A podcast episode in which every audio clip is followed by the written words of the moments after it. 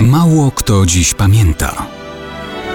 Datownik historyczny prezentuje Maciej Korkuć.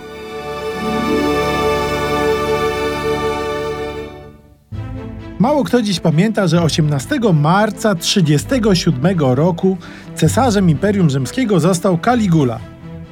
Cóż, biorąc pod uwagę, że był synem Germanika, uwielbianego przez rzymskie legiony dowódcy armii nad Renem i Agrypiny Starszej, prawnuczki cesarza Oktawiana Augusta, można stwierdzić, że w objęciu tego tronu nie ma nic nadzwyczajnego.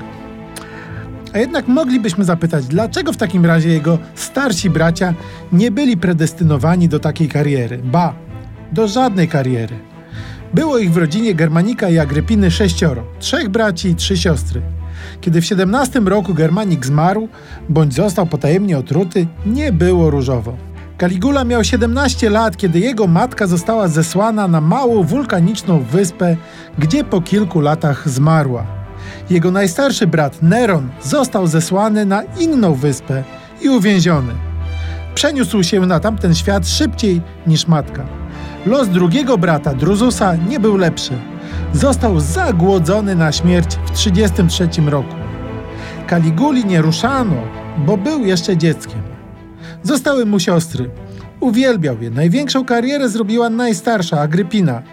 Ona zostanie kiedyś cesarzową, żoną Klaudiusza. Będzie okrutną kobietą i matką równie okrutnego Nerona. Średnia siostra Julia Druzylla była przez Kaligulę obdarzona największą miłością.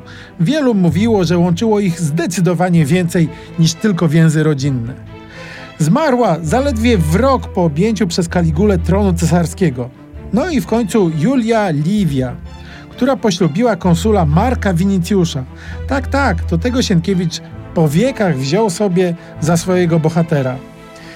Kaligula oskarżył ją o spisek i skazał na wygnanie. Jeden z jego następców wyda na nią wyrok śmierci.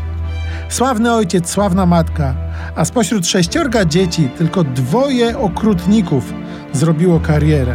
Źle to wróżyło przyszłości Imperium Rzymskiego.